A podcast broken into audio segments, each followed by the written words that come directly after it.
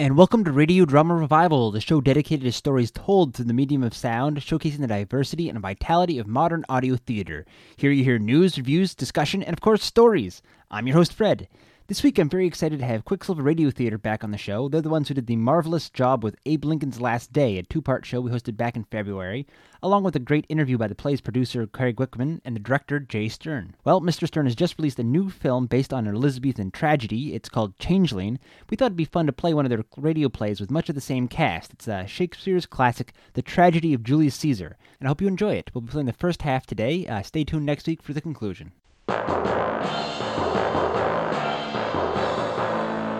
From New York, Quicksilver Radio Theater, winner of the Midwest Radio Theater Workshop's Best Script Award, brings you a tale of ambition, ideals, and corrupting power. Please turn down your lights on the present day and return with us to the glory that was ancient Rome as we present The Tragedy of Julius Caesar by William Shakespeare.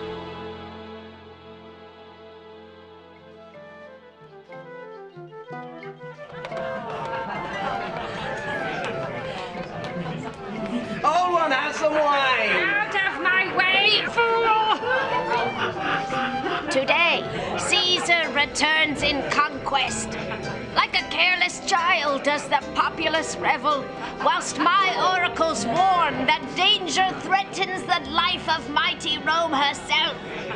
I have made my petitions to the capital, but none will hear me. This throng that follows Caesar at the heels will crowd a feeble one almost to death. I'll get me to a place more void, and there speak to great Caesar as he comes along. Tribute.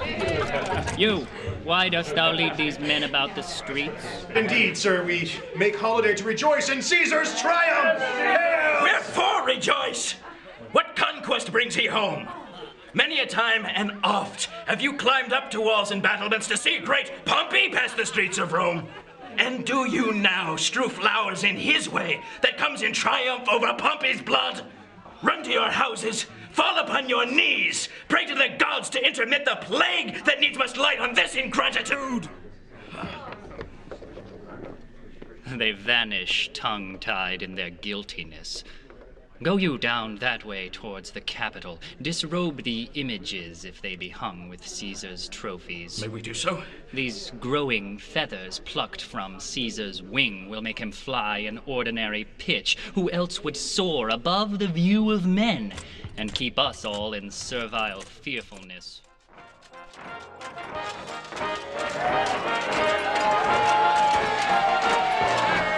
Forget not in your speed, Antony, to touch Calpurnia.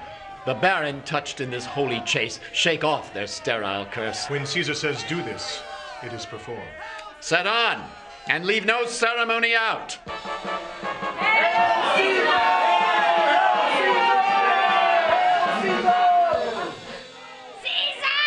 Bid every noise be still. Who is it in the press that calls on me, Casca? Speak! Caesar is turned to hear. Beware the Ides of March! Who is that, Brutus? A soothsayer, Caesar, bids you beware the Ides of March. Let me look upon this seer's face. Here, Caesar. Beware the Ides of March.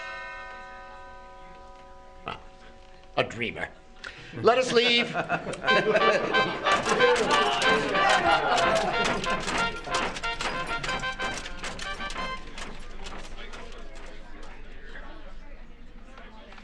Will you go see the order of the course, Brutus? Not I. I pray you do. I am not gamesome, Cassius. I have not from your eyes that gentleness and show of love as I was wont to have. Cassius, vexed I am of late with conceptions only proper to myself, so that good Brutus with himself at war forgets the shows of love to other men. Tell me, good Brutus, can you see your face? No, Cassius, for the eye sees not itself but by reflection, by some other thing. Tis just, and it is very much lamented, Brutus, that you have no such mirrors as will turn your hidden worthiness into your eye. Into what dangers would you lead me, Cassius? That you have me seek unto myself for that which is not in me. Good Brutus, I, your glass, will modestly discover to yourself that of yourself which you yet know not of. What means this shouting. I do fear the people choose Caesar for their king. Why do you fear it? Then must I think you would not have it so? I would not, Cassius. Yet I love him well. But what is it that you would impart to me? I was born free as Caesar, so were you. We have both fed as well, and we can both endure the winter's cold as well as he. For once, upon a raw and gusty day, the troubled Tiber chafing with her shores, Caesar said to Darest me, thou, Cassius, leap in with me into this angry flood, and swim to yonder point? Upon the word, accoutred as I was, I plunged in and bade him follow. So indeed he did. The torrent roared, and we did buffet it with lusty sinews. But ere we could arrive the point proposed, Help me, Cassius, or I sink. Aye, as Aeneas, our great ancestor, did from the flames of Troy upon his shoulder the old Anchises bear, so from the waves of Tiber did I the tired Caesar. Cassius, I know He what- had a fever when he was in Spain, and that tongue of his that bade the Romans mark him and write his speeches in their books. Alas, it cried, give me some drink, Titinius, as a sick girl.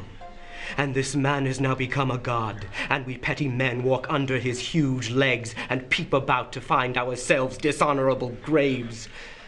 Men at sometimes are masters of their fates. The fault, dear Brutus, is not in our stars, but in ourselves, that we are underlings. Caius Cassius, what you would work me to, I have some aim. What you have to say, I will with patience hear, and find a time both meet to hear and answer such high things. Till then, my noble friend, chew upon this. Brutus had rather be a villager than to repute himself a son of Rome under such hard conditions as this time is like to lay upon us. I am glad that my weak words have struck but thus much show of fire from Brutus.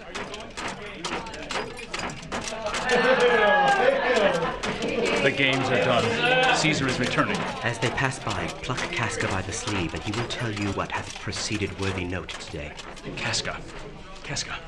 Hey, Brutus. Tell us what hath chanced today. Why, there was a crown offered him. And he put it by the back of his hand thus, and then the people fell a shouting. Who offered him a crown? Why, Antony. Tell us the manner of it, gentle Casca. I saw Mark Antony offer him a crown. Yet 'twas not a crown either, 'twas one of these coronets, and as I told you, he put it by once. But for all that, to my thinking, he would fain have had it. Then he offered to him again. Then he put it by again. But to my thinking, he was very loath to lay his fingers off it. And then he offered it the third time, and still as he refused it, the rabblement hooted and clapped their chapped hands and uttered such a deal of stinking breath because Caesar refused the crown that it almost choked Caesar, for he swooned and fell down at oh, it. T- Tis very like. He hath the falling sickness. No, Caesar hath it not, but you and I and honest Casca, we have the falling sickness. What said he when he came unto himself, Casca? Said, he said if he had done or said anything amiss, he desired their worships to think it was his infirmity. Three or four wenches where I stood cried, Alas, good soul, but if Caesar had stabbed their mothers, they would have done no less. I, I could tell you more news too.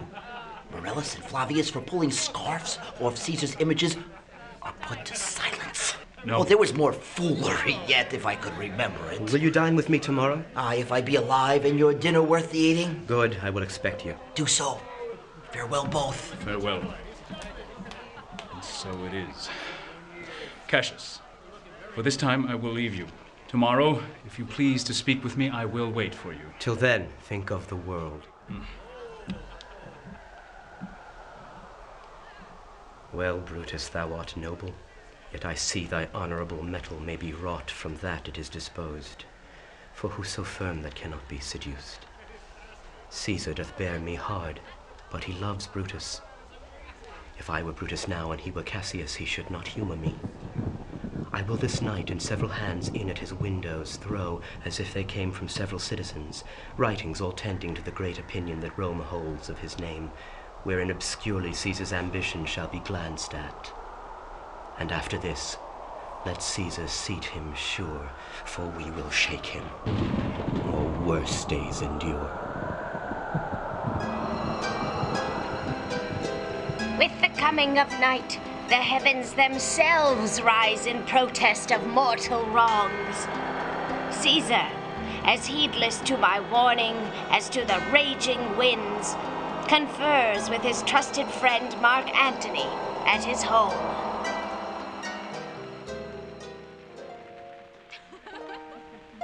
Antonio, Caesar. let me have men about me that are fat, sleek headed men in such a sleep o' nights. this Cassius has a lean and hungry look. He thinks too much. Such men are dangerous. Fear him not, Caesar. He's not dangerous.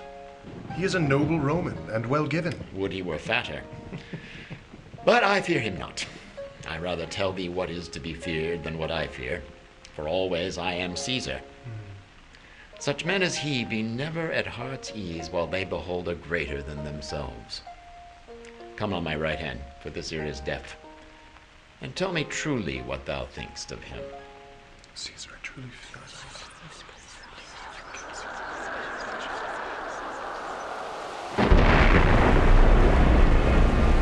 Who walks the streets on such a night? A Roman.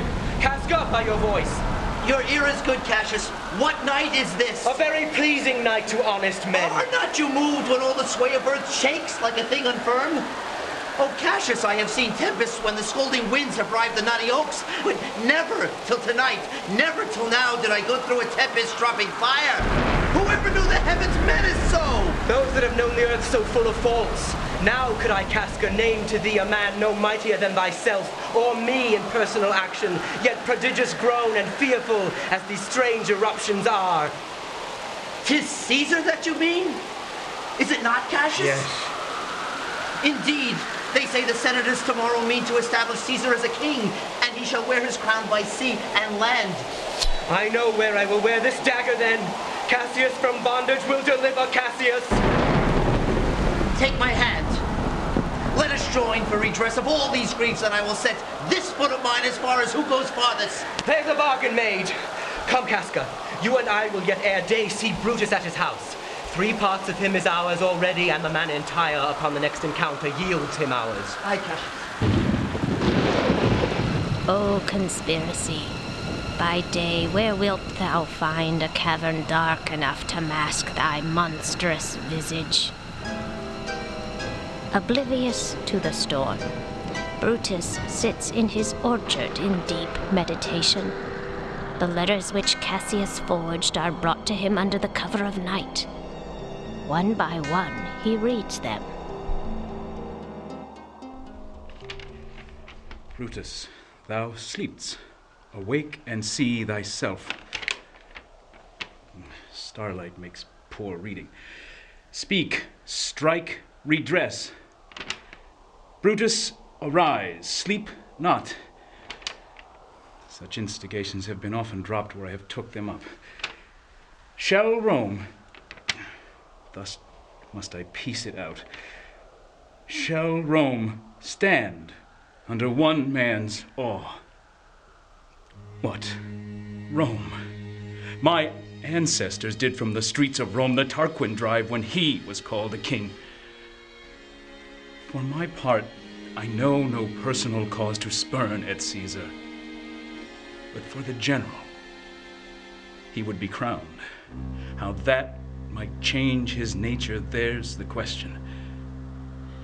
It is the bright day that brings forth the adder. Crown him, and then I grant we put a sting in him that at his will he may do danger with.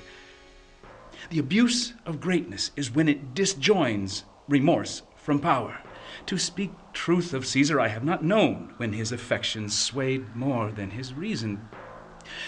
But 'tis a common proof that lowliness is young ambition's ladder, whereto the climber upward turns his face. But when he once attains the utmost route, he then unto the ladder turns his back, looks in the clouds, scorning the base degrees by which he did ascend. So may Caesar. Then, lest he may, prevent. Sir, tis your brother Cassius at the door who doth desire to see you. Is he alone?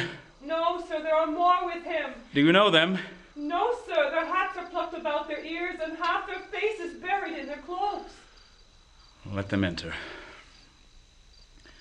Shamest thou to show thy dangerous brow by night when evils are most free? I think we are too bold upon your rest. Good morrow, Brutus. Do we trouble you? I have been up this hour, awake all night, between the first notion and the acting of a dreadful thing. All the interim is like a phantasm or a hideous dream. Know I these men that come along with you? Yes, every man of them. And every one doth wish you had but that opinion of yourself which every noble Roman bears of you. This is Trebonius. Good morrow. This Decius. He is welcome Brutus. hither.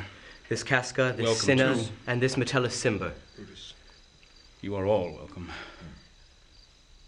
It must be by his death. Give me your hands all over, one by one. Shall no man else be touched, but only Caesar? Decius well urged. I think it is not meet Mark Antony, so well beloved of Caesar, should outlive Caesar. We shall find of him a shrewd contriver. Indeed. Our course will seem too bloody, Cassius. To cut the head off and then hack the limbs? Let us be sacrificers, but not butchers. We all stand up against the spirit of Caesar. Oh, that we could come by Caesar's spirit and not dismember Caesar. But, gentle friends, let's carve him as a dish fit for the gods, not hew him as a carcass fit for hounds. Peace. Mark the hour. The morning comes upon's. Let us swear our resolution. No, not an oath. The sufferance of our souls, the time's abuse. If these bear fire enough to kindle cowards, to steal with valor the melting spirits of women, then, countrymen, what oath need we other than honesty to honesty engaged? That this shall be, or we will fall for it. We'll leave you, Brutus. And friends, disperse yourselves, but all remember what you have said, and show yourselves true Romans. So good morrow to you, everyone. Morrow, morrow.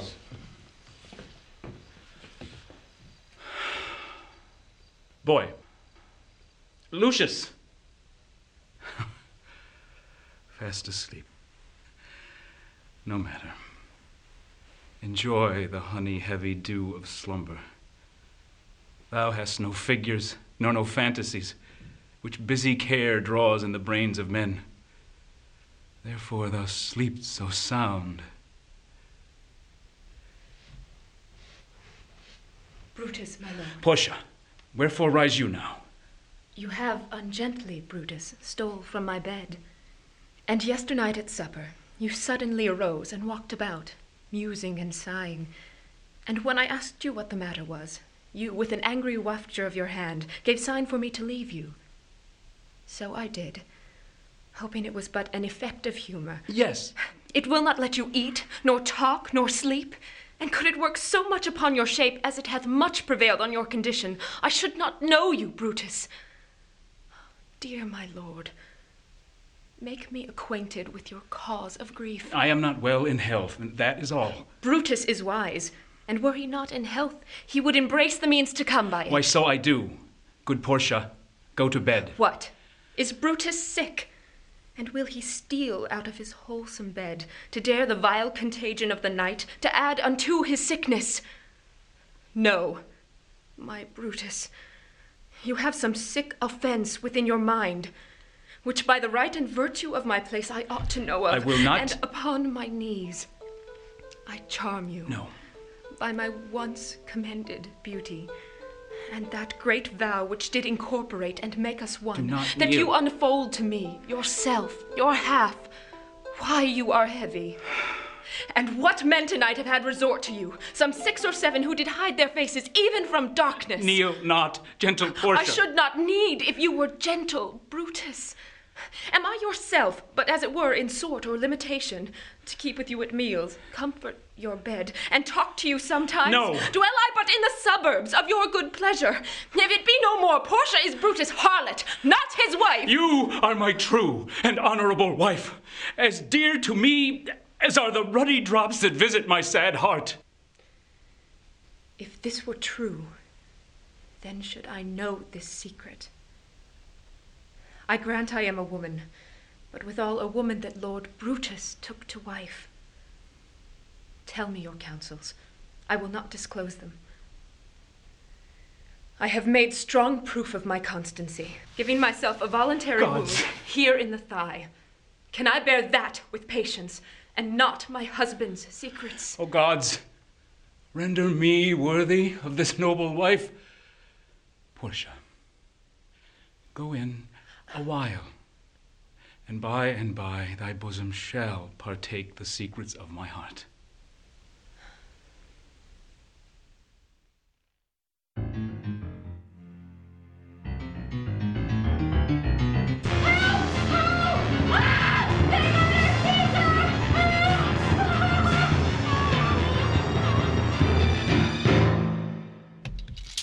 My lord Caesar.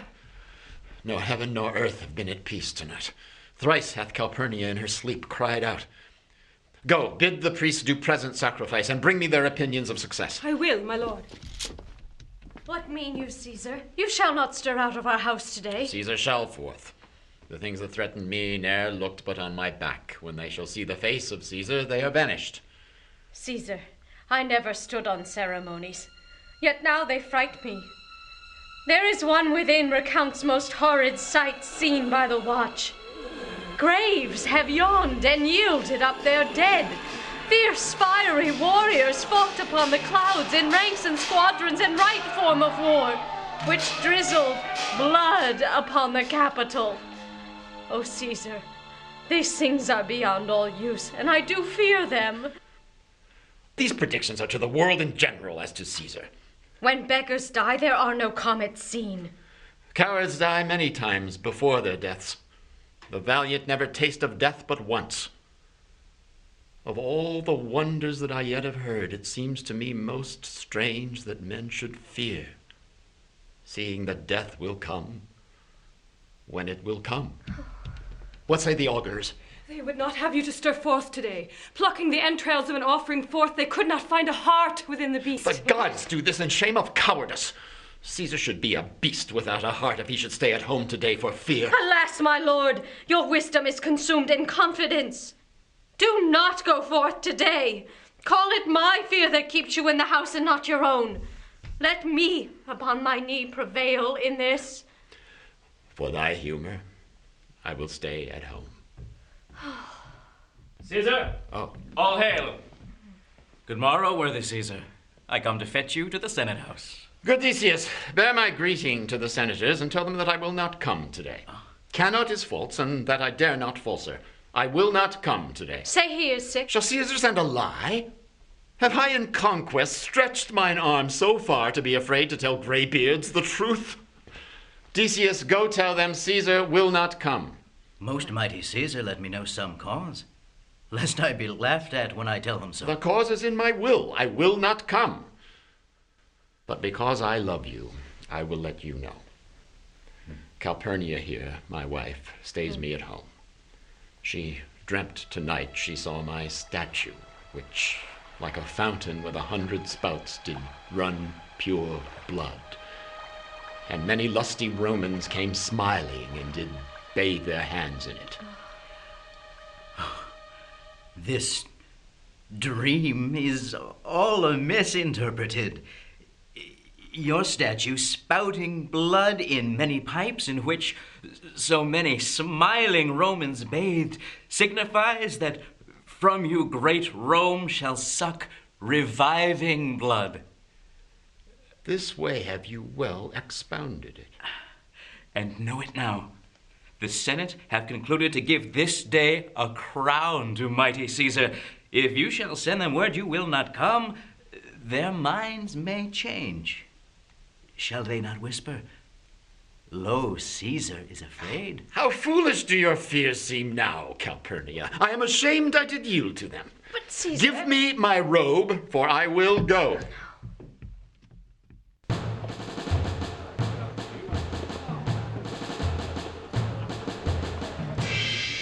Oh, fate, shall thy path not be diverted? Caesar follows thy course up the marble steps of the Capitol. The Ides of March are come, soothsayer. Aye, Caesar, but not gone. All any business come into the Capitol chamber.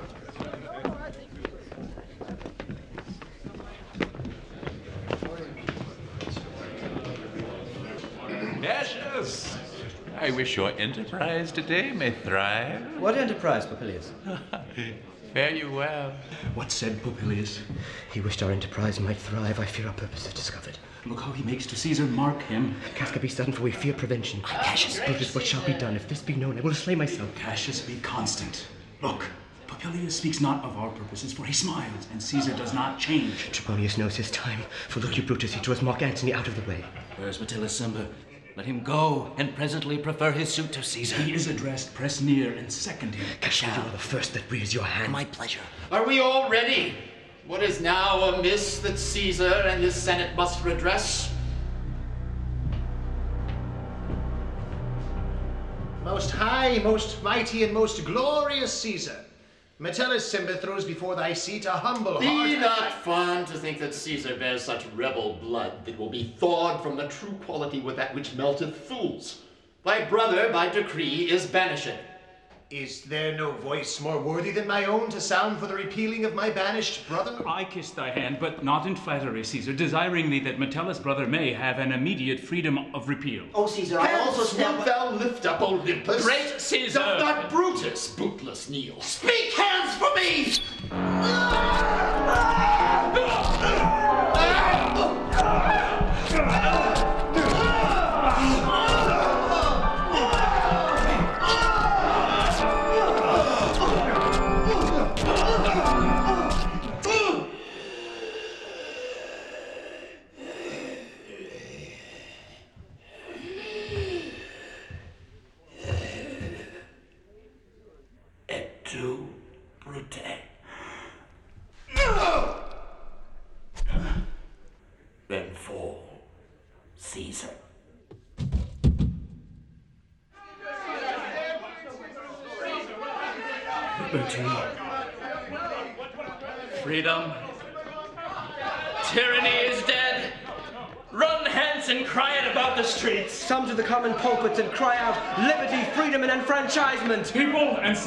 Be not affrighted.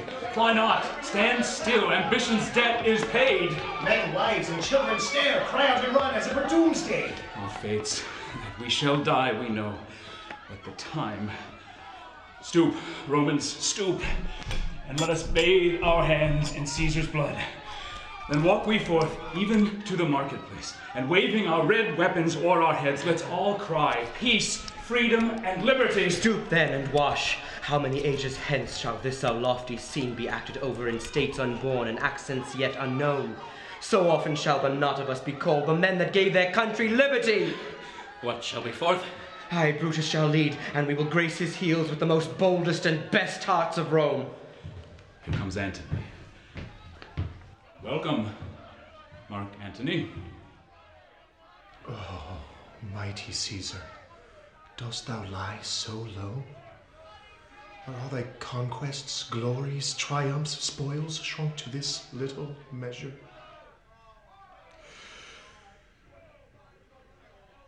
Fare thee well. I know not, gentlemen, what you intend. Who else must be let blood? If I myself, there is no hour so fit as Caesar's death hour, nor no instrument of half that worth as those your swords made rich with the most noble blood of all this world. Antony, beg not your death of us. You see but our hands, and this the bleeding business they have done. Our hearts you see not. To you our swords have leaden points, Mark Antony. Your voice shall be as strong as any man's in the disposing of new dignities. Only be patient till we have pacified the multitude, and then we will deliver you the cause why I, that did love Caesar as I struck him, have thus proceeded. What compact mean you to have with us? Will you be pricked in number of our friends? Let each man render me his bloody hand. Friends am I with you all, and love you all, upon this hope that you shall give me reasons why and wherein Caesar was dangerous. Our reasons are so full of good regard that were you Antony the son of Caesar, you should be satisfied. That's all I seek, and am moreover suitored that I may produce his body to the marketplace, and in the pulpit as becomes a friend, speak in the order of his funeral. You shall, Mark Antony. Brutus, a word with you. You know not what you do. Know you how much the people may be moved by that which he will utter? By your pardon, I will myself into the pulpit first. Brutus, I like it not. Mark Antony, here. Take you Caesar's body. You shall not in your funeral speech blame us, but speak all good you can devise of Caesar, and say you do it by our permission. and you shall speak in the same pulpit whereto I am going after my speech is ended. I do desire no more. Good. Prepare the body then, and follow us.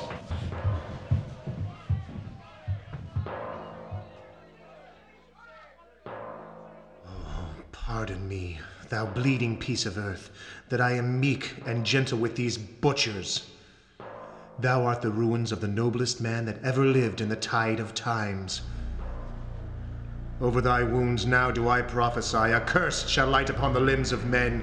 Blood and destruction shall be so in use that mothers shall but smile when they behold their infants quartered with the hands of war. And Caesar's spirit, ranging for revenge, with Ate by his side, come hot from hell, shall in these confines, with a monarch's voice, cry havoc, Then let slip the dogs of war. And that was the Quicksilver Radio Theater again with the first half of the tragedy of Julius Caesar. You heard uh, Craig Wichman as Brutus, Joseph Francini as Cassius, Robert Cheney as Mark Antony, James Prendergast as Caesar, with Emma Palzier, Dan Rankin, Clyde Baldo, Katie Nutt, Bernadette Fiorella, Derek Lively, and John Prave. Music was by Franz Spitznagel, sound effects by Ivan Hartzu, and Mr. Baldo, recorded by Phil Castellano, edited by Dominic Barber of Soundtrack New York. And I apologize if I butchered anybody's name there. Uh, it was adapted and directed by Jay Stern, and as I mentioned earlier, uh, Jay Stern has also adapted and directed a film recently called The Changeling, which is now um, premiering uh, May 16th to 26th at the Pioneer Theater in New York City. Um, Clyde Baldo, James Prendergast, Craig Wichman, and Jay Stern are all uh, involved in that production. Jay Stern directed and produced it. The rest of them were actors. And um, just like the Julius Caesar you just heard, The Changeling is a great take of uh, bringing a Elizabethan era text and making it original and fresh and really enjoyable for a contemporary audience and taking the language that's appropriate and delivering it in a way that's still very thoroughly modern. And I think that's uh, what I admired about listening to Julius Caesar myself, and I hope you felt the same way. And do be sure to tune in next week where we'll have the conclusion. And you can state your cravings for some more news reviews and discussion at the blog at www.radiodramarevival.com. Uh, the podcast is at the same address. You can download previous episodes there or check us out on the iTunes Store, Radio Drama Revival. Thanks for tuning in. Until next time, keep your mind and your ears open. Have a good week.